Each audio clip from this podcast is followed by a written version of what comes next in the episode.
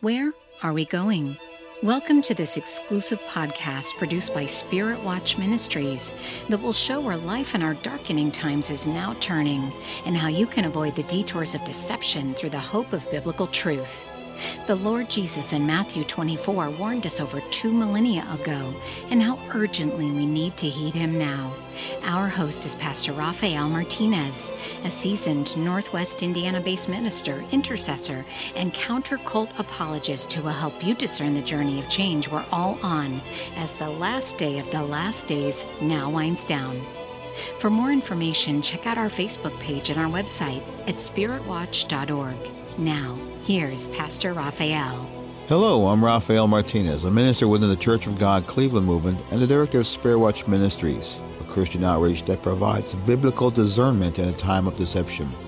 The podcast you've come across today is called Where Are We Going?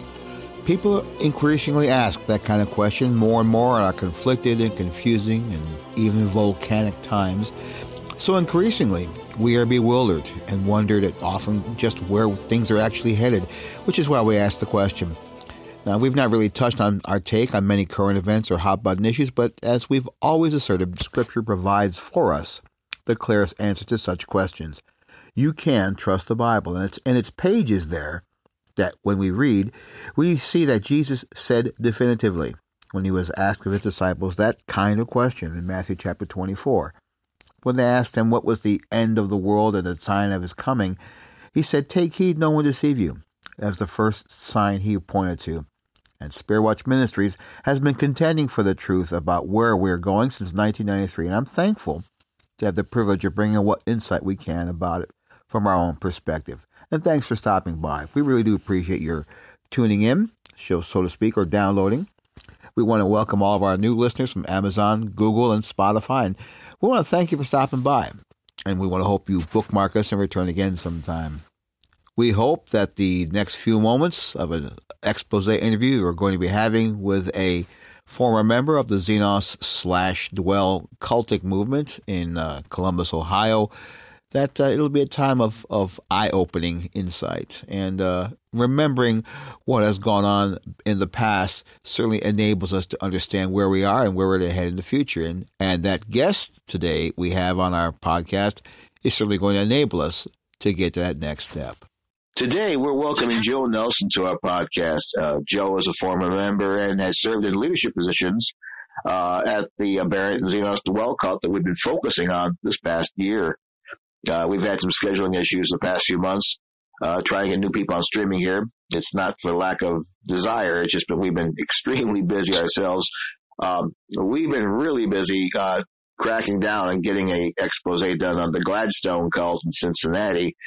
There's a lot being said about Xenos, rightfully so, everywhere, but no one seems, there's really nothing anywhere about discussing discuss, discussing or, or doing any kind of expose on this movement in Cincinnati, which is where I've been the past several weeks. So we tried to squeeze out the podcasts and information where we can.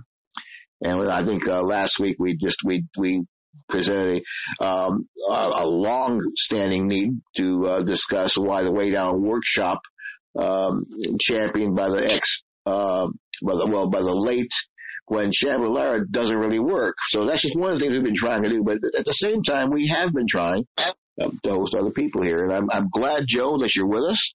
And I hope the spacious green room and back had the coffee and donuts that you like. Oh, thanks. It's great to be here. Uh, it's good, good to have you here. So, well, we've been, um, as you know, as you certainly know, we have been talking about uh, the Dwell and Xenos movement. Uh, it's been almost a year now I mean, it was exactly a year ago, actually, today, that we first began really digging into and doing the work of the documentary uh, in Columbus. The documentary has yet to forthcome. Uh, that we're leaving that up to the production company that that that uh, uh, had us come along and do this. Um, but we had done quite a bit of work on that. So it was about almost a year ago that we were in Columbus. And I, I will say I will never look at Columbus the same again. I've been in and out of that lovely town many times. I enjoy driving there. It's it's just a great place to be, hang around. It's good energy about it, but at the same time, when we drove around looking at ministry houses and looking at the things that uh, people were identifying us as what they what they looked like and how we could tell them from the local uh, communities there, and realizing that these are extensions of of Xenos's uh, authority and and programming for people's life, I was aghast quite aghast. But unfortunately, this isn't a new thing. Uh, it's been around a long time. And Joe, you uh, were around around several years back. You had been uh, quite involved with it, and and you saw where it was going. Uh, back, I think what? I think you remember back in 2004. I think it was. You said. Yeah, I actually started going to Xenos in the late 80s when I was a senior in high school. Oh wow! Uh, and I ceased going in 2005. Okay, that's I'm that that's my my that's why I got crossed. Okay, so you'd been around, you you'd seen it, you'd seen what's going on from the 80s onward. So, well, I mean, yeah. when you got involved, were you were you you, you weren't a Xenos baby. You were someone who, who just was attending a, a high school or, or, middle school, and you got uh, uh, drawn in that way. Yeah, so I was, um, excuse me, I, uh, one of my best friends from high school uh, attended, and that was my bridge to Xenos. Um, at the time, I was really involved in a sincere search for spirituality that fit. And um, when I started going to Xenos, so there were a lot of things about it that appealed to me. And it didn't take very long for me to dive in at first. All right. So there's quite a bit going on there that just I guess there's just a lot of moving parts, a lot of bright lights and color. And I mean, what was it that drew you? I mean, what, what, what, I mean, uh, did you have a, a church background at all? I mean, you, did you have, um, yeah. uh, uh some, I mean, what did they use to, to gain purchase over you, as they sort of say? Yeah. So I, I kind of grew up, um, in a, a tangential relationship with, you know, well-established Protestant churches, um, what Xenos would call a nominal church. yeah. Um, and, you know, I, I grew disenchanted with it in early adolescence. And really the source of my disenchantment was the lack of sort of intellectual, um, vigor. I, you know, I had a lot of questions about God and spirituality and the Bible and a lot of questions that I think most people think about at one point or another but no one had really good answers to these questions until I started going to Xenos. And I really encountered, um, what, you know, appeared to be really solid answers to these questions. And that intrigued me. Plus mm. there was sort of, um, the level of like personal interaction was a lot different than I had experienced in other churches. Really? In what way? Uh, people were just very involved with each other, and at first I found that really appealing. Uh, you know, in hindsight, I think that it's fair to characterize it as love bombing. Uh, yeah. Okay. It's a Xenos is a very very tight knit community, um, probably to a fault. Uh, just the degree in, of it, and um, you know, so I I you know came in there as a my senior year of high school, and I was you know, fraught with insecurities and people there really gave me a lot of love and attention. And that's something that I that felt really good at the time. Mm-hmm. Right. Right. So what other ways did they do this love bombing? I mean, that's, that's a, that's a potent term, but I think it's a fair one. Uh, it's, it's a way to lure people deeper into, uh, more, more socially manipulative contexts of interaction. It's just how they drew you in that made it sound good. What what what are, what are some of the things they did that really, uh, uh, you know, other than that they seemed, you know, like very interactive and very intellectual. What other things did they do to kind of really, kind of really uh, hook you there? Well, um, you know, they they really draw you into the uh, intense schedule. Um, I came in to, I guess, what you could call the college aged home church. Um, and, you know, it's, it's basically a minimum of three meetings a week. Wow. And I also wow. moved into a ministry house pretty much right away. So I'll, I'll say this, like I, I actually had a sincere conversion experience at a central teaching at Xenos where mm-hmm. accepted Christ and became a Christian. And it was a very profound experience for me and very real. I, I to this day, I don't doubt my identity as a Christian and, uh, you know, Right. possess the Holy Spirit. And, uh, I know that my eternal destiny is set because of Jesus. So, and that's thanks to that experience at Xenos.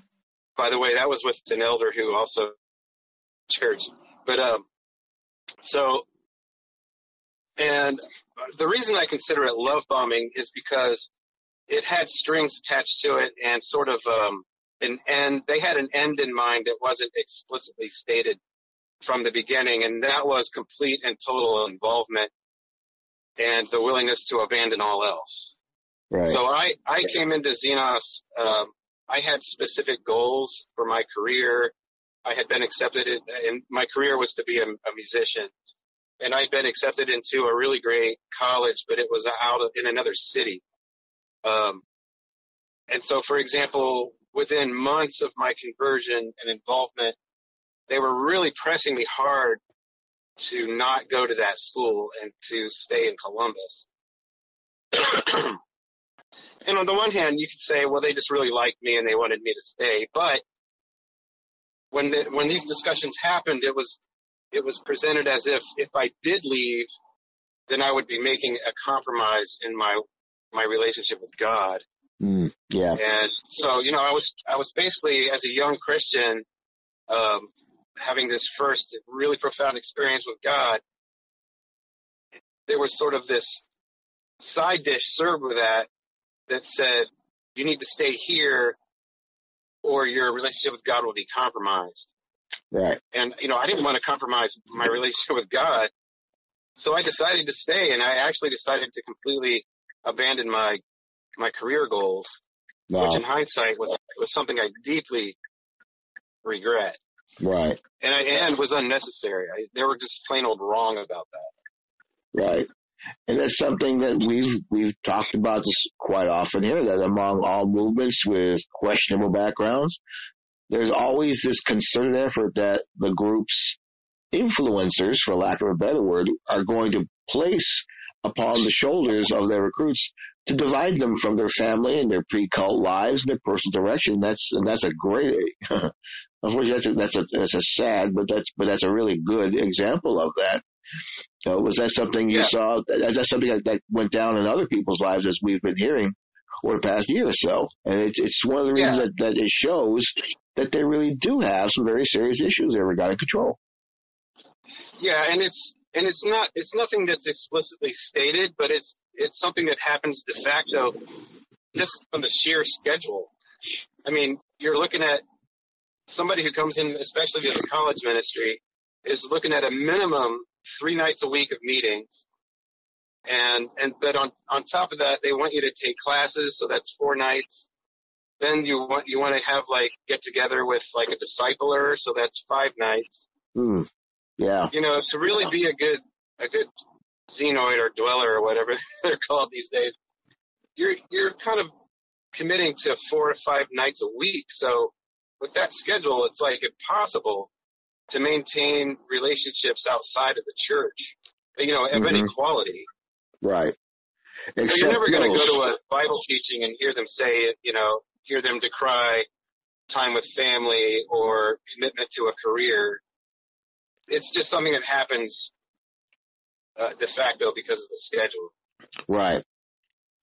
They're not explicit about that, but uh, ultimately they're, they're you know they're they're going to be they're going to be ruthlessly ruthlessly uh, pressuring you to to make those those those pairings to shave those things out of your life because it just seems the natural thing to do, the right thing to do, the godly thing to do, right? Oh yeah, yeah. I mean, if you if you back off of those things, then you will be confronted in some way, and it's always couched in terms of "we love you" and "this is we want what's best for you." But what it amounts to is, you know, you need to make a commitment. That that word commitment Right. is the buzzword at Xenos Hmm. to these meetings, and uh, and it's stifling. Yeah. It's just it's too much. It is, and, and that's exactly what it is. It's it is stifling. You couldn't have picked a better word for that one. Yeah. So when you're, so you went from zero to 100 miles an hour. I mean, you hit the ground Yeah. running. They got you, and they got you in the rabbit run, and they put you put the leash on, and they had you going, and you felt that this was, you know, a, a godly way to live. This this is the constant running in, running out, picking yourself up, you know, keeping a tight schedule. Um, you, how much really critical thought did you do through all that? You just you just did, right? You didn't think, you just did. I just did, and and the thing is, is at the whole time they're also, you know, you go to these teachings and these classes, and critical thought is is championed, but it also has a lot of caveats. So it's it's critical thought, but not really. You can't really be critical of the teachings and the expectations of the church. Right, Um, right. and that's where that's where I believe like I I actually did have critical thoughts and questions and I would try to interact with some of the leadership about it and I would be shut down. I mean hard. Shut down hard with these questions. So at, on the one hand they'll say, you know, we welcome questions, we welcome dialogue, but there are certainly certain taboo topics that that will get shut down and and usually those have to do with spiritual authority of the leaders, um, you know, the schedule, decisions that the leaders make. Uh, those are the taboo topics that get shut down. Yeah. Yeah. So in other words, they would tell you, okay, question everybody, question everything, think for yourself, but but don't question us. Right. Yeah. It's basically question everything else. Right, exactly. Yeah, Yeah. and that's again that's another another well-established practice of of movements like that. You know, they um, they control uh, thinking to the point where uh, you can control behavior. Uh, if someone's involved Yeah. in the group and their thinking and their mindset are, are so are so controlled, uh, it's easy to get them to run in, in the path that they want. You know, and that's and that's part of, of the deception of any questionable group. You know, it's it's what we've called cultic mind control. Cults movements do that sort of thing, and even though it's uncomfortable to, bring up the word cult, it's it's it's a, it's a it's not a very good word to use. I've never liked using it, but there's really no other better term that I think communicates clearly just how how destructive how questionable it can be by by calling someone that because it is a group that that rotates around the entire whims of the leadership, no matter what it costs uh, the members. And then, of course, with you guys, I mean, you're not alone. I mean, we we we've heard this sort of thing over and over again of young men and women like yourselves at the height of your strength and your passion, your commitment, being told to commit it in a way that just costs you. It, it, it wrecks your life, it, and and as we've as we've heard, also destroys people's um, ability to think, ability to consider things. As much as they don't want to discuss that, like you said, they they don't. That's the way they work. Um, Yeah, and, and you know, the irony of it, Raphael, is is that um, I mean these things are presented as a way to be effective as a Christian, and Right. and specifically that means how many people you can lead to the Lord, and and then disciple in in in uh, you know the ways of the Lord. Right. And the irony is, Raphael, is that I I did a I spent a summer with an organization called Youth with a Mission, where and this specific branch of of or YWAM as it's called Uh-huh. this specific branch of YWAM uh, puts band musical bands together. Um, they rehearse for a month, and then they send them out all over the world to do these sort of evangelical concert tours. And that one summer was far more fruitful in terms of evangelism than any other period of my life. And and just to clarify the irony of that is that I was discouraged from pursuing a career in music so that I could have a fruitful Christian life. But, you know, when I was able to focus on that, it turned out to be the exact opposite. And that's, that's proven true in the last 15 years that I've not been involved in Xenos. Mm. Just, just loaded with irony. Mm. Right. The very thing that you thought would be so crushing turns out to be quite freeing, doesn't it? Oh yeah. Oh yeah, Yeah. right. So at what point did you start to recognize that there is a serious problem or a serious imbalance uh, there in your life? I mean, I'm sure you're just happily along doing what they're saying, but at what point did you did you stop and start to smell the pizza, so to speak, and, and actually recognize there's something not quite right here? Well, that was unfortunately way too long of a journey for me. I, I um, so in Xenos, there's sort of a good list and a bad list. The leaders kind of have these um, lists of people, and sometimes a, a literal written list because I served in leadership and I've com- helped compose those lists. Uh, and I, especially with um, the Martha McCallum side, I was most certainly on the bad list. And uh, hmm. and when you're on that list, it's sort of like uh, it's sort of like growing up. It's sort of like being in an environment where you work under the assumption that there's something wrong with you, that uh, there's a deficit that you need to overcome before you consider yourself um, as okay. Uh, and I mean, these are these are things that people will literally say to you. Uh, right. Uh, it's so it's a, but it's also an assumption. So when you interact with leadership there or other people that buy in, you know, believe everything that leaders say, uh, they're going to come at you with this assumption like there's something wrong with you. And I lived under that for years, but I, I really didn't realize it at the time. And so I started feeling really depressed and hopeless. And um, I had a lot of trouble like dating. Uh, it seemed like women there just didn't really. It seemed like uh, my branding as a as a pariah was, you know, they sensed it, and so uh, I just started to get really depressed and sad and and uh, hopeless. And as the years went by, those things got got worse. And after 15 years of of um, man being, you know, what I would call pretty, you know, sin. I never, I never really indulged in what would be considered serious sinful activity or behavior. Uh, but after 15 or so years of that, I did fall into some of those. And, uh, and then I, you know, I, I actually, I kept it a secret for a little while, but then I confessed it all. I quit doing them and then I confessed it all. and at that point, the leadership branded me as a threat to the church. And, and these are, these are actual words that were told to me that I was a, I was a threat to the church and that since I had actually stopped the sinful behavior, they couldn't technically kick me out, but, uh, an elder and a director insisted that I meet with them and give them all the juicy details of what I've been doing, hmm. which actually I was terrified to do because I knew they were going to beat me over the head with a spiritual bat. Uh, so event, you know, I tried to refuse to do it, but they said, you know, if I, if I don't meet with them, then they'll kick me out of the church, which at the time I, you know, I saw sort of the ultimate failure. Right. And my yeah. life was already filled with failure, so I didn't want more of that. So I, I did, and man, they really did. They beat me. They beat me hard. It was, it was shocking. And one of them actually said, uh, if it were up to me, I would kick you out of the church right now.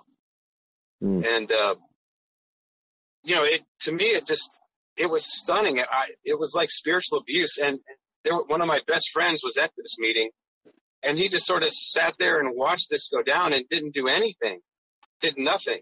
And, um, and then uh, a few days later, they wrote a letter to some of the members of my home church describing the sin that I had gotten into and then they, they said, you know, the purpose of this letter was for reconciliation, which I knew was not true because the elder had explicitly stated otherwise. If it were up to him, I'd be out of the church. So, um, and and the other thing was is they didn't tell me they were going to write this letter. They didn't ask me or forewarn me. What they did is they copied me on it. So I learned about the letter after it had been delivered, and to me that was just yeah another beating. I mean, it was like you're you don't matter to us at all, and so we're not going to bother telling you about this letter. And, um, and so I just, I left the church. I finally got hurt enough to leave. And I tell you, Raphael, my, the, all the other, um, hurts came clear in hindsight. It, I never would have, if I were still in that church, I, I honestly don't know if I'd still be alive today. Um, cause I was starting to become suicidal. Mm, yeah. It was ter- it was Yeah. terrible. It was the most depressing era of my life. And I'm so glad I left and I'm so glad that I finally got perspective on these things. It took a long time. It took a lot of counseling and a lot of effort because I did not have any resources. Mhm. And my, you know, all my friends, uh, except for one person really completely abandoned me. Uh, Yeah. Yeah. Wanted nothing to do with me. And so when you leave Xenos, you're kind of, you're on your own. So once Right. I, many, many years later, when I finally got perspective on this, I decided there's something I, I need to do something for people that were in my situation. And so Mhm. I started a Facebook group. Okay. Um, at the All right. time it was called, it, it was called, um, it turns out we're okay. Cause, you know, one thing that they, in Xenos is if they tell you if you leave, then you certainly won't be okay. And, uh, but that turned out to be the, the opposite was true. And, uh, and the, the Facebook group like exploded Hmm. with members that were, that needed support. Right. And what year was this? This was like 2007, 2008, I think, something like that. Uh, no, it was probably around 2014 or 15. Okay. But you left in 2007, 2008, right? 2005. 2005. Okay. Wow. Yeah, yeah, 2005. And, you know, it took me five to seven years to get back on my feet because I, outside of like one-on-one professional counseling, I really didn't have any support. Right. So you didn't know? You, you, did you know, or No. did you you uh, you had no connection with other former members at all after you got out?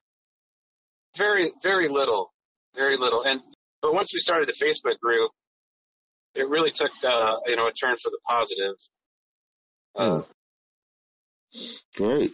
Yeah. How, how many people joined to begin with? I mean, I, I understand it was a quite, like I said, explosive group. Uh, there uh, was quite explosive growth once you finally got it launched and got word got around.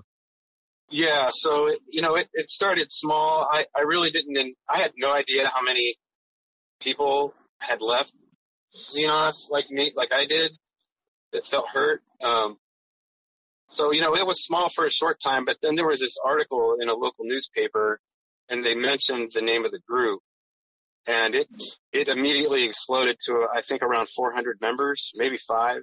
Wow. Uh, Incredible. yeah, And that group Yeah. still goes on today. yeah, it still exists. And I think there's even more than one actually. Well, yeah, oh, yeah. There's been quite a bit of growth. I mean, that's that's good to hear. You know, I think the uh, the fact that there is so much interest in these uh, just speaks to the fact that uh, Dwell and Xenos have a lot to answer for.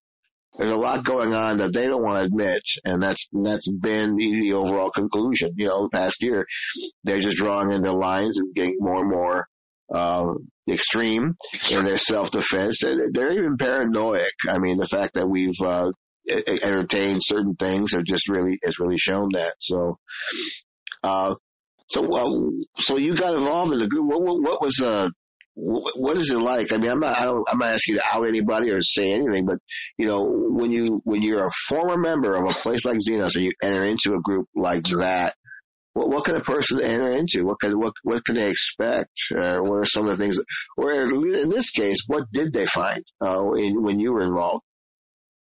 Well, you know, to me, it was really important that it that it be a group for anybody who had left Xenos and felt hurt in some way. Um, so, you know, I wanted all faiths to be respected because, you know, sometimes people leave and they decided they they're atheists or some other Mhm. religion. Uh, there's a lot of people in the um, LGBTQ community that join, which is great. Um, you know, I wanted it to be a place where nobody is judged based on any of those things. It's solely for support. You know, because when you leave, a lot of times you think I'm I'm actually making a serious compromise here, a, a negative compromise in my life, um, and being selfish by leaving. And I think it's good to go to a place where people say, no, no, it's okay to leave. You know, some of these things that you experienced were truly abusive, and uh, just hearing those words from other people that had similar experiences is powerful. And Yeah. and you know, people talk about their stories and people talk about their feelings and they talk about how they've overcome a lot of the, the scars that they've sustained uh, hmm from Right. being involved there. So Right. um, in that sense, it's super powerful and super positive. Um, you know, place to go. hmm It's not it's not really a place to go for like professional counseling, although I think there's probably resources to find that in the group. hmm Um, but it's just a community of former members who, who say, you know, you're okay. I, I had a similar experience and, I, and, and it's okay. And that's Yeah. pretty much the extent of it. Great. Fantastic.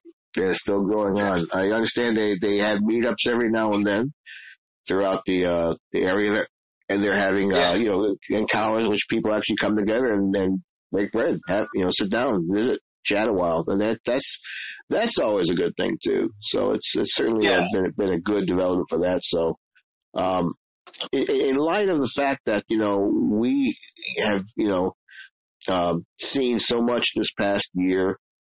Uh, I, I, well, uh, let me just say this in, in retrospective. I mean, we're, to me, I feel like I'm the, I'm, what we've tried to do, me and Megan Cox of the Beyond Zion Foundation, what we try to do, we're, we're kind of like the new kids on the block. We just try to come in and, and affirm the, the, the terrible things that uh, you folks have experienced, former members have endured, and we try to confront them. And uh, I know our work is not the only thing. There's a lot of other people who've tried to do likewise. They have other podcasts, and of course, there's all kinds of things, ex- exposés. In, in uh, I think uh, the WOSU's, I think uh, had a expose, I think a few years back. There's all Yeah. kinds of things coming out, um, websites, um, and and so we're we're just one brick in the in the wall, so to speak. But in the in the year that I'm just I'm saying all that to say in the year that we have been involved, it's it's just uniformly amazing to me just how much stonewalling, and I use the word very deliberately, how much stonewalling that that Xenos' leadership will do when finally confronted. They just will not accept any responsibility. Um, they continue to go on as if as if uh, the problem is really in somebody's addled heads, as if all the people who are complaining uh, are all just a bunch of spiritual losers. And they'll do all they can to, uh, you know, of course, uh, blacken the character of those who, who are actually reporting some very serious things. Uh, what, what are Yeah. your comments? What are your feelings about about how the church has been responding this past year to the, uh, I think, a very sharp escalation and, and, and calls for accountability to it?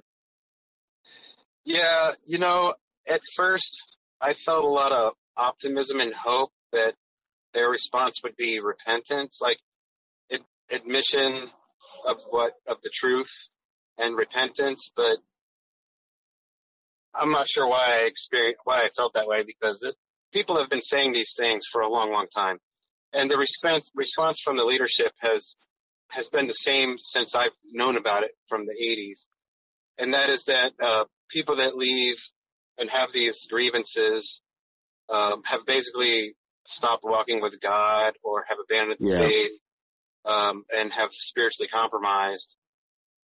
Uh, and and so there, that's basically the crux of the response, and it's really sad because there's so much potential. Like I, I personally of the belief that there's a lot of really positive things about that church. Um, Mm-hmm. and that the, the the problems that exist there, you know, are could be resolved by through the power of the Holy Spirit solely because solving it through human effort is just I don't think that it's possible. The the, the root problems there were woven into the DNA of that church at its inception. Uh huh. So it, it would really take nothing but nothing short of God's power to to weed it out. Right. Um, and I don't think that they're seeking that. Um, and so, you know, that, that bums me out. It makes me sad Yeah. because, uh, because A, the potential's lost and also because they're going to continue to hurt people. Right. And I, you know, and I think that, that by doing that, that they're um, literally hurting the name of God. I mean, it's it's a yeah. It's not. It doesn't reflect positive on true Christianity. When they when they report in their responses, oh, you know, we we understand people are going to have a problem because we take a strong stand for for biblical integrity, biblical fidelity, and uh, yeah. I, I wonder what what what What's that got to do with the fact that people are being told, hey, we don't like being verbally pistol whipped by 20 people at once? How, how is that, uh, how does that connect? I mean, how does that work? Yeah, well, you basically have to, there's two things about that, Rafael, that, um, and first and foremost, the commitment to biblical veracity or fidelity there, I think it is sincere, but there's a serious gap in it in that um, leaders there are willing to pursue their own intuition even above the Bible's actual words. And I, I have specific examples where leadership was faced with um, a practice that was sanctioned clearly by the Bible, but they felt like it wasn't a good idea and forbid uh, to right. to the detriment of, of people's spirituality and feelings. And the other thing is that um, you to to take the stance that they're taking, you basically have to separate um, people's feelings and experience from spiritual growth. Mm-hmm. Uh, and so, they, I mean, they basically what they're saying is that um, it doesn't really matter if you feel hurt or abused, because what we're doing here is is um, so much more important than that that it literally doesn't matter. Right. And right. I, I don't think that I don't think that that's something the Lord agrees with. Well, absolutely, absolutely, I agree. I agree. Well, one thing we've we've talked about and we've mentioned the fact is that one of the things that really I, have come to learn about Xenos is that while they may claim a very high level, um, uh, you know, uh, allegiance and submission to the authority of Scripture, and that they may they can quote the Bible better than me, uh, that they they look and sound just so orthodox. You know, they can they know all they know exactly how to come off as sounding, you know, very very biblically uh, grounded. For all of that, uh, they really incorporate in and what what what uh, we've come to discuss as as an actual hidden curriculum. There's a there's a, a very very well um, nuanced um, verbal tradition that is there in which, yes, you can affirm First Corinthians 13 as the love chapter of the Bible and that we should live by that. We should be loving. And yet at the same time, they can turn right around and just, and just absolutely, uh, terrify and traumatize people using groups dynamics in the most unloving way. And this is something sanctioned by leadership this verbal tradition is what's go, is, is what really is at the heart of Xenos's authority and, and its power and its, and its ability to damage. Would you agree with that? Yeah, yeah. Their their um their practice of spiritual authority is is way off balance, and uh, and I think that you know that's part of the problem. But yeah, de- definitely. I mean, there's the, the things that they say from the pulpit and the practices, there's often a, a conflict of interest there. Yeah. And I, and I've experienced the, the pain of it. Yeah. Personally. Right. Exactly. Yeah.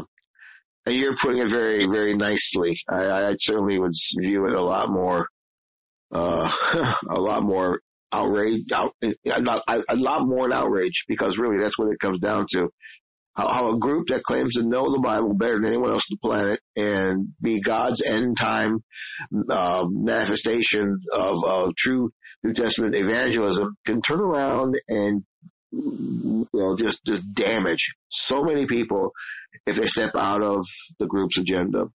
I mean that to me yeah, yeah. that that's, that's that says it right there. Yeah, and really, once you're deemed as a threat to the church, there's there's no holds barred, and every you know the the ends justify the means. I mean, they, they will beat you senseless if you're deemed as a threat to the church. Right. So there's actually a grudging. There's, there's not only the, the, the commitment to monitoring and, and putting surveillance over people, but there's also that willingness to brand people and, and, and render them enemies and, and let me put the scarlet letter on them to, for, and, and be held up as examples within Xenos. That's what I keep hearing again and again from our, from the, those who've been here. Yeah. And having sat in leaders meetings, that's, that's undeniable fact. No. That those things occur. Yes. Yeah. Unbelievable. So, so as you left, when you, when you got out, uh, and you finally started working through things. Uh, you got therapy, you got um, forms of professional help, which is wonderful. How important uh, was that? Would that be? let me ask you this: How important a step do you think that would be for those who leave those who leave a place like Xenos? I mean, just to go off and, and, and walk away is one thing, but to just sit and let the hammers of their authority bang in your head, that, that simply can't be can't be healthy. You, you need someone to help blunt those things. Yeah, yeah. You know, I mean, there's all kinds of options uh, for people that want to want to leave. Uh, there's some, you know, there's all kinds of great churches that have very similar uh, standard evangelical doctrine in Columbus. Um, but for people that think that might not be for them, there's other options as well. You know, I would I'd, a great and easy way to start is to check out some of these Facebook support groups. Um, right. And also, you know, for me, I really needed professional counseling. Uh, specifically, there are some forms of counseling that are great for PTSD that I definitely had. Right. Uh, you know, I experienced profound suicidal depression for a long time. Yeah. Yeah. Which uh, I don't anymore thanks to the counseling and, uh, That's great. you know, some other, other things. And, um, so I've, I've known some people that left and didn't go back into a church and they were fine with it. Um, you know, it's, it's, it's really up to the individual. Some people might want to jump to another church. Uh, actually, when I, when I first left, I had started attending a vineyard. Uh, mm-hmm. but then I moved to the Washington, I moved to Washington DC. So for a job. I see. Um, Um, Sure. Is there anything you'd like to say to anybody you left behind who might be listening? Is there something you might want to share?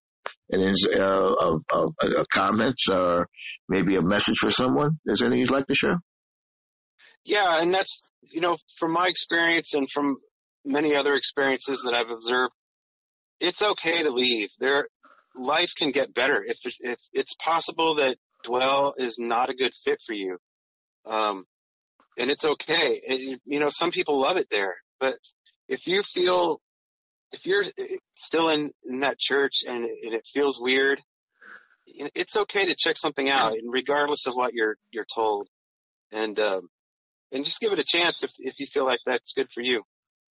It can work out. God is God is bigger than that or any church. Roger that. I heard that. Thank you, Joe, for coming on today. We appreciate you taking time in a busy schedule to visit with us, and uh, we look forward to have you on here again sometime. Uh, we're, we're, as I said, we are uh, anticipating more Xenos verse streams when we gather together former members to chat and share. I hope you'll be. I hope you can. We can you can come along. Yeah, please. I'd love to. I'd love to be back. All right. Thanks for listening today as we explore just where are we going. Our prayer is that you have been encouraged and strengthened, and if necessary, challenged in your daily journey through life. Jesus is coming. You can fall with the night, or you can rise with the sun. The choice is yours. You can email us with questions and comments at feedback at spiritwatch.org. And if you need urgent personal spiritual help, email us at help at spiritwatch.org. We look forward to hearing from you. Please follow our podcasting at our Facebook page and our website at spiritwatch.org. This podcast is a production of Spirit Watch Ministries, taking heed that no man deceives you.